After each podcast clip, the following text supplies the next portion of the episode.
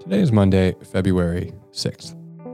This week for the devotional, we're going to spend some time just praying for our ministry partners.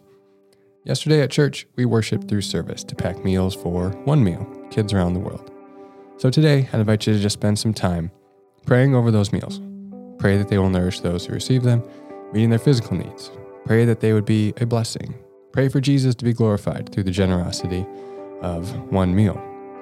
Pray for the organization to continue to thrive so that they can continue to meet the needs of impoverished kids around the world. I've linked you to in the devotional the uh, One Meal Kids Around the World website if you'd like to learn more about them. Just head over to the devotional and check out that link.